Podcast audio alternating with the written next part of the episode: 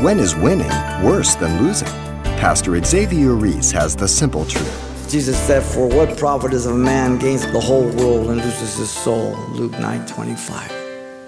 Possessions have a tendency to possess man's top priorities and eliminate the things of God.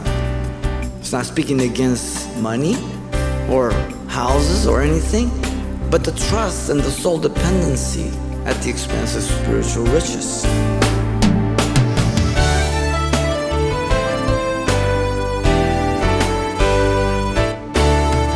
Welcome to Simple Truths, the daily half-hour study of God's Word with Xavier Reese, Senior Pastor of Calvary Chapel of Pasadena, California. Have you ever fallen for a get-rich-quick scam?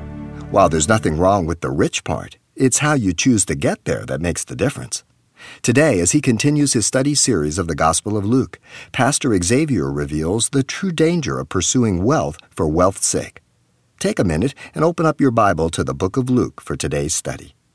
Money is amoral, as you know. It's not the money that's bad, it's the love of money. Uh, in fact, Paul says in First Timothy six ten that um, it's the root of all evil, uh, which some have strayed from the faith. So he accuses Christians of this sin in their greediness and piercing themselves through with many sorrows. So money is needed. You need to buy a car, your clothes, and this and that. That's not wrong in itself. It's the love of money that corrupts things. And when men live for money, they become slaves to that passion, and it destroys them as well as those around them. And all of us know examples of that. So that is the main problem, rather than allowing money to serve as an instrument by which we can use it for the good of ourselves and others. Um, we look around the world in America and we see extremes of wealth and poverty uh, on, on many levels, different things. But a mistake we make often is we think the Bible teaches that all of us would be equal in this aspect of it. We're living in a fallen world. It's an ideal thing. It's not what it's talking about. And we'll point some of this stuff out. But, you know, greed comes in many different ways. People sacrifice their innocence, their their purity, or, or their ethics by, by money. It happens in this fallen world. People are pulled and attracted by the power and by what they can possess. And so what we want to do is look at some of the words that appear directly and indirectly in relationship to money and wealth here by Luke, and to see how they are affirmed in the parabolic teaching, because Luke gives us many parables that are not found anywhere else, and he lines them up with these themes. And so we want to look at Luke's teaching here on wealth and possessions by three contrasts that he gives to us by the concepts and themes that appear in his gospel. Let me give you the three contrasts. First, Luke reveals a contrast of social inner attitudes of persons by the words lowly and mighty. It begins with an attitude. Secondly, Luke reveals a contrast between economic positions of persons by the words poor and rich. And third, he'll finish up by revealing the contrast between unspirituality and true spirituality by the words treasure, covetous, in contrast to lend and give. And so let's begin here with the first. Luke reveals the contrast of social inner attitudes of persons by the words lowly and mighty. We uh, saw it in the first chapter, in chapter one, verse forty-eight, Mary in her song called the Magnificat, as she magnifies God the Savior for regarding her lowly estate by choosing her to be the mother of the Christ child. It says, "For he has regarded the lowly state of his maidservant, for behold, henceforth all generations shall call me blessed." The word lowly means um, reduction, depression of mind, and the idea is that of humility here in chapter one, verse forty-eight. She was a humble young woman. Um, the word is used of the humiliation of Jesus, our physical body that will be changed, and the humbling of the rich in Acts eight thirty-three.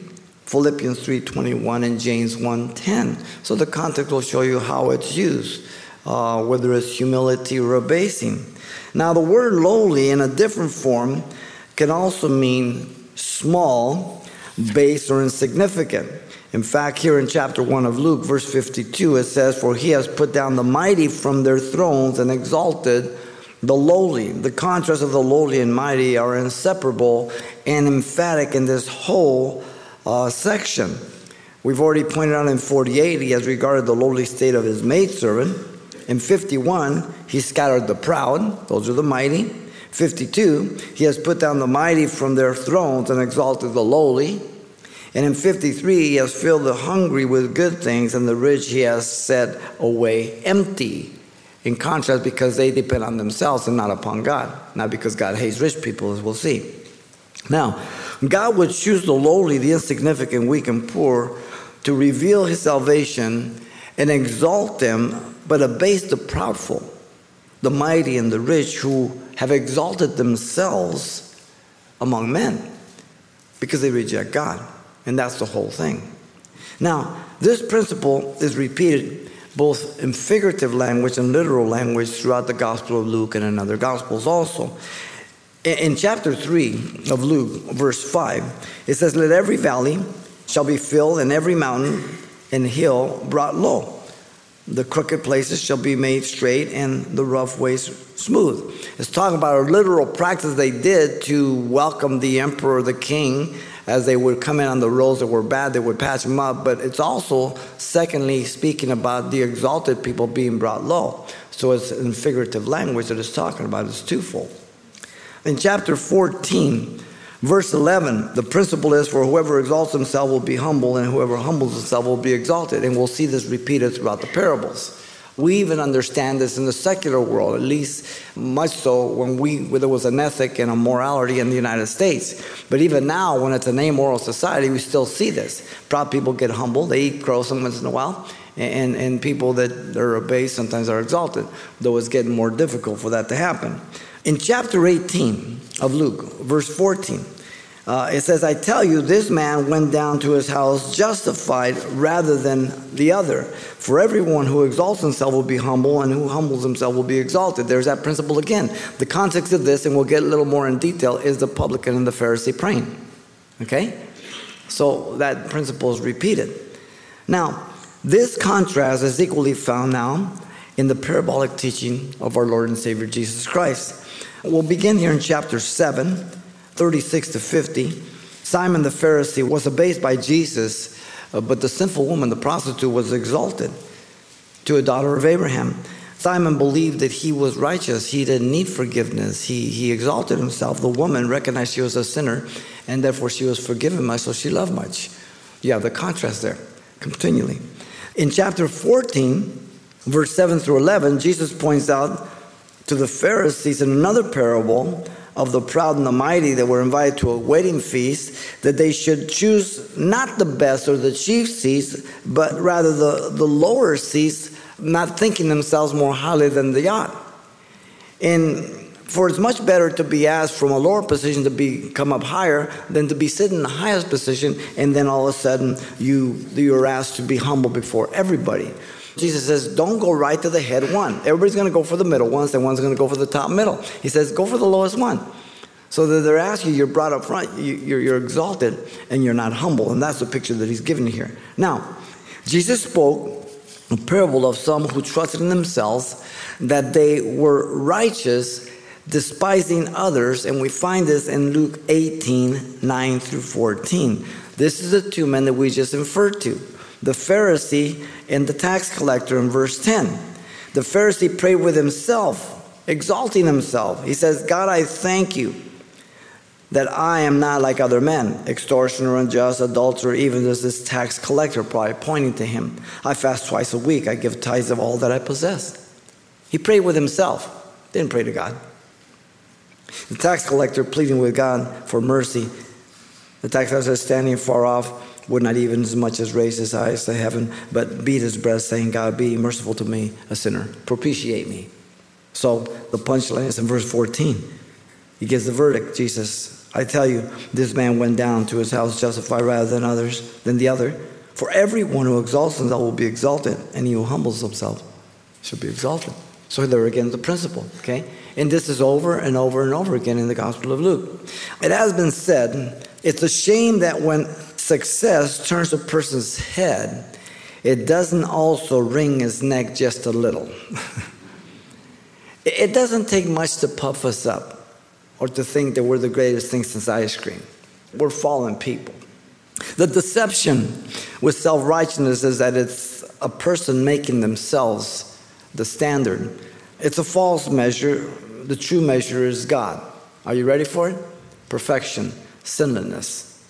Any takers? No one can meet it. The human measure is based on the evil or the sin a person does or does not commit. And the problem with a self-righteous attitude is that um, our sins always look worse on others than ourselves. You see, I can understand why God forgave me for you fill in the blank. But you, you dog, how could you? You see, I have no problem with God forgiving me for all my sins. My problem is, why did he forgive you? We're bad to the bone.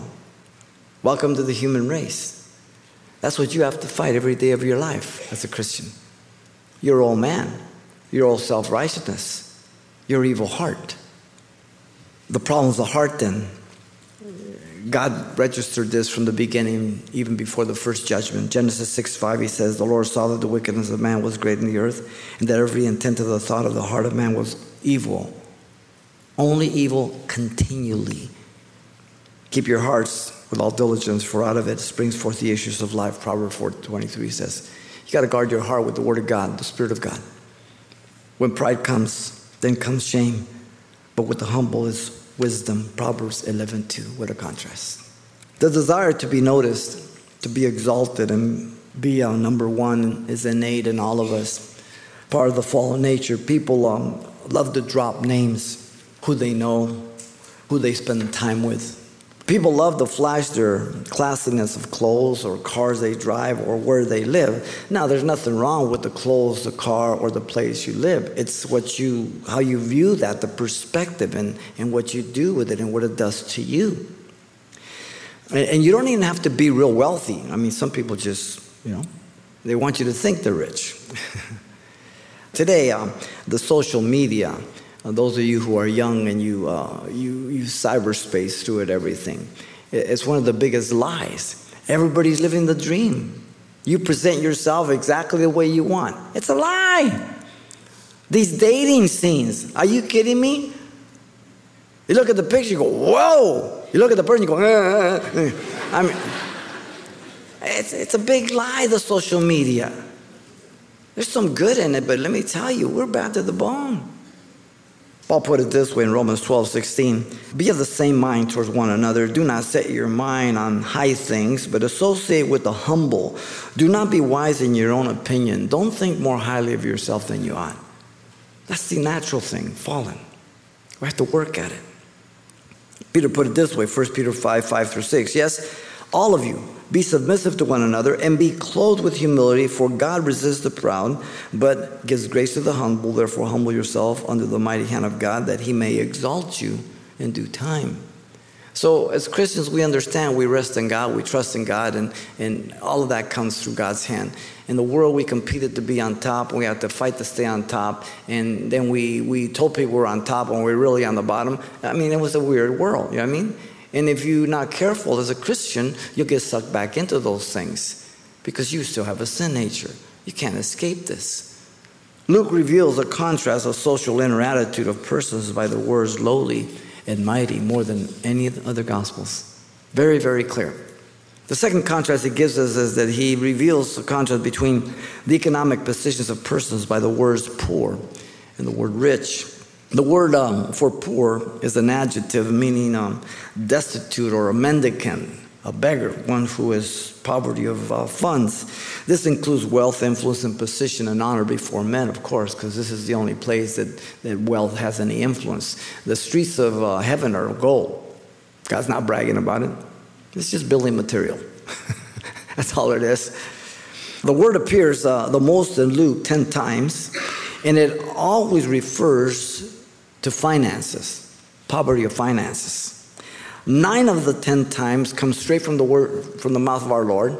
The only time that it doesn't is when Zacchaeus declares that he gives half of his goods to the poor in Luke nineteen eighteen. Whenever a Jew gives half of his thing to the poor, he's got to be saved. Okay, um, it's just the way it is.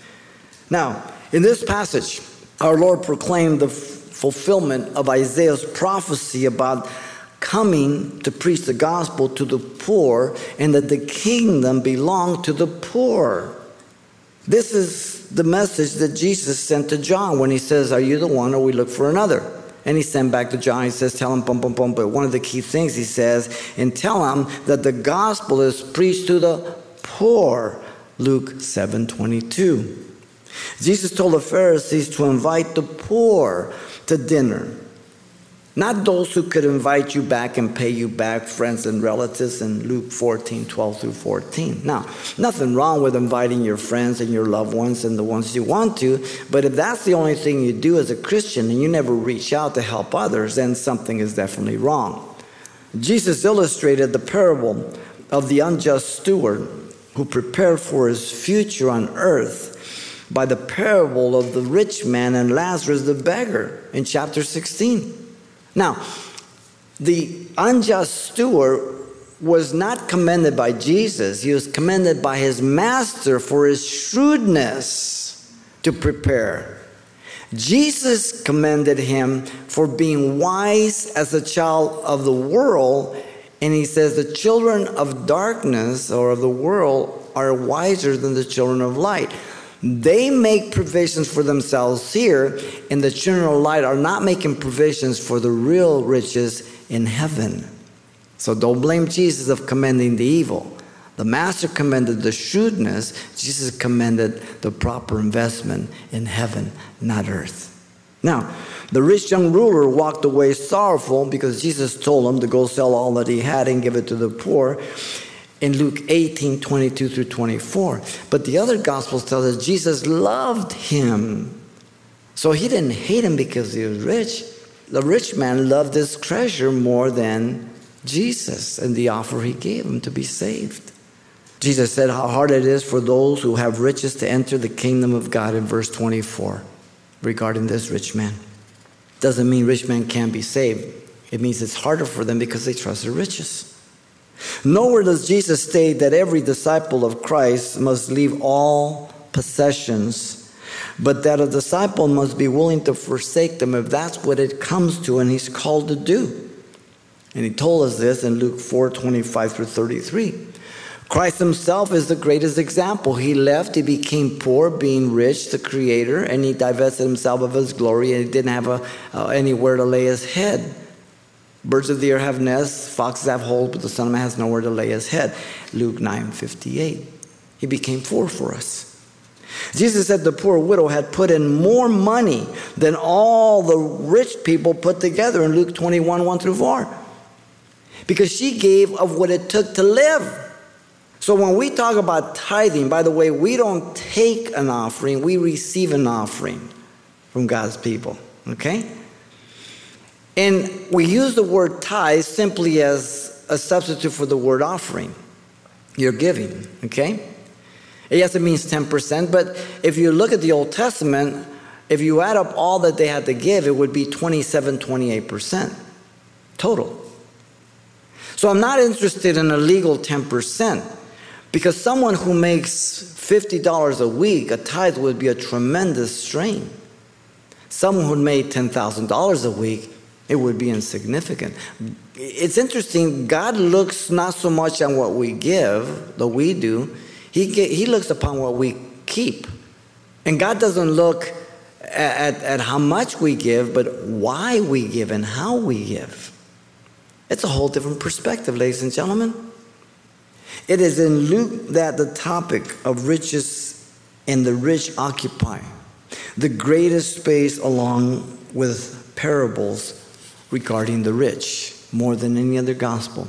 He focuses, he puts that out continually. Now, Jesus pronounced woes on the rich, as you know. In Luke six twenty-four, but woe to you who are rich, for you have received your consolation. Again, it's not that he hates the rich, it's the rich are trusting in their riches for their position, their influence, and not in God. And they do things and they manipulate and destroy people because of their power, thinking there is no God, but that they are God. That's the problem with money and power. Jesus pronounces the parable of the rich fool to illustrate warning against covetousness as a man spoke from the crowd, wanting Jesus to be the arbitrator between him and his brother for their inheritance. And so he illustrates that by the parable of the rich fool who laid up treasures for himself on earth, but was poor regarding God in Luke twelve, thirteen through twenty-one. He had all these barns, tear them down, build some newer ones. Fool, your soul is required tonight. Poor towards God, that's the punchline. A person who sees riches and money simply for self is ignorant of the everlasting riches in heaven. People invest here to get the greatest return. And yet as Christians, we can be poverty and make no spiritual investments in the kingdom of God. Jesus uses the word mammon, an Aramaic noun whose root means that which one trusts. The word is used only by Jesus in the New Testament three times here in Luke, in the parable of the unjust steward, and um, called unrighteous mammon because man has trusted in it for power and security. The only other time it appears is in Matthew six twenty-four. The three times it appears in this parable is in Luke sixteen, nine, eleven, and thirteen. Jesus said this in verse thirteen. No servant can serve two masters, for either he will hate the one and love the other, or else he will be loyal to the one and despise the other. Here's the punchline. You cannot serve God and man. You can serve God and have mammon, but you can't serve them both. And mammon and man are used synonymously because they're so intricately tied. Luke puts it this way. Now the Pharisees, who were lovers of money, also heard all these things, and they derided Jesus, verse fourteen. So they understood what Jesus was talking about. He's talking about them. He saw their covetous heart. In fact, the parable of the rich man and Lazarus follows right after this, in the same context, and is used to illustrate the parable of the unjust steward in sixteen, nineteen through thirty-one. The eternal lostness of the rich man was due to living for and trusting in money instead of God.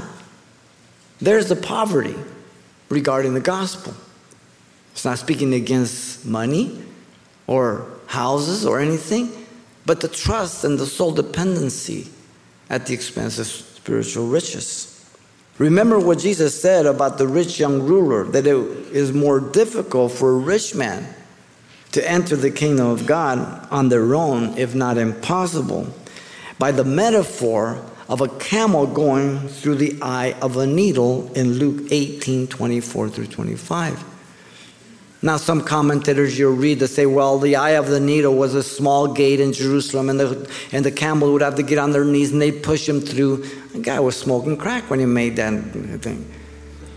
Luke is a physician. The word for needle there is a surgical needle. That's how difficult it is for rich people who trust in the riches to enter the kingdom of God. They're not going to get in unless they repent. Now, this does not teach that rich men are excluded from the kingdom again, only that riches often keep them from the kingdom. In the parable of the sower, wealth choked out the word of God, called deceitful riches in Luke eight fourteen. Possessions have a tendency to possess man's top priorities and eliminate the things of God. Time is the test of all things. Jesus said, for what profit is a man gains his whole, the whole world and loses his soul, Luke nine twenty-five. What are you pursuing that's more important than your relationship with God? An important challenge from Pastor Xavier Reese on today's Simple Truths. And you can hear this message again anytime online by simply selecting today's date at the radio listenings link you'll find at calvary chapel pasadena dot com. But there's still much more to come right here next time as well. However, in the meantime, you can always pick up your own copy of this message. And the title to ask for is Perspective on Wealth and Possessions. It's available on C D as usual for only four dollars. Once again, you'll be asking for the message titled Perspective on Wealth and Possessions, or simply mention today's date. You can request your copy by writing Simple Truths, twenty-two hundred East Colorado Boulevard, Pasadena, California, nine one one zero seven. Or to make your request by phone, call eight hundred, nine two six, one four eight five.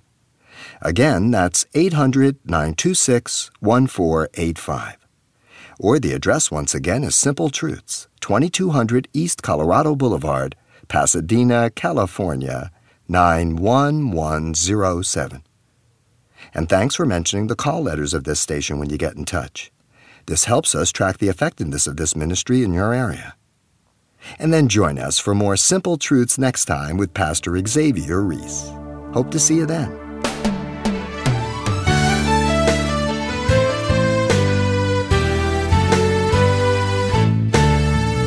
Simple Truths with Pastor Xavier Reese, a daily half-hour broadcast, is a radio ministry of Calvary Chapel of Pasadena, California. w w w dot calvary chapel pasadena dot com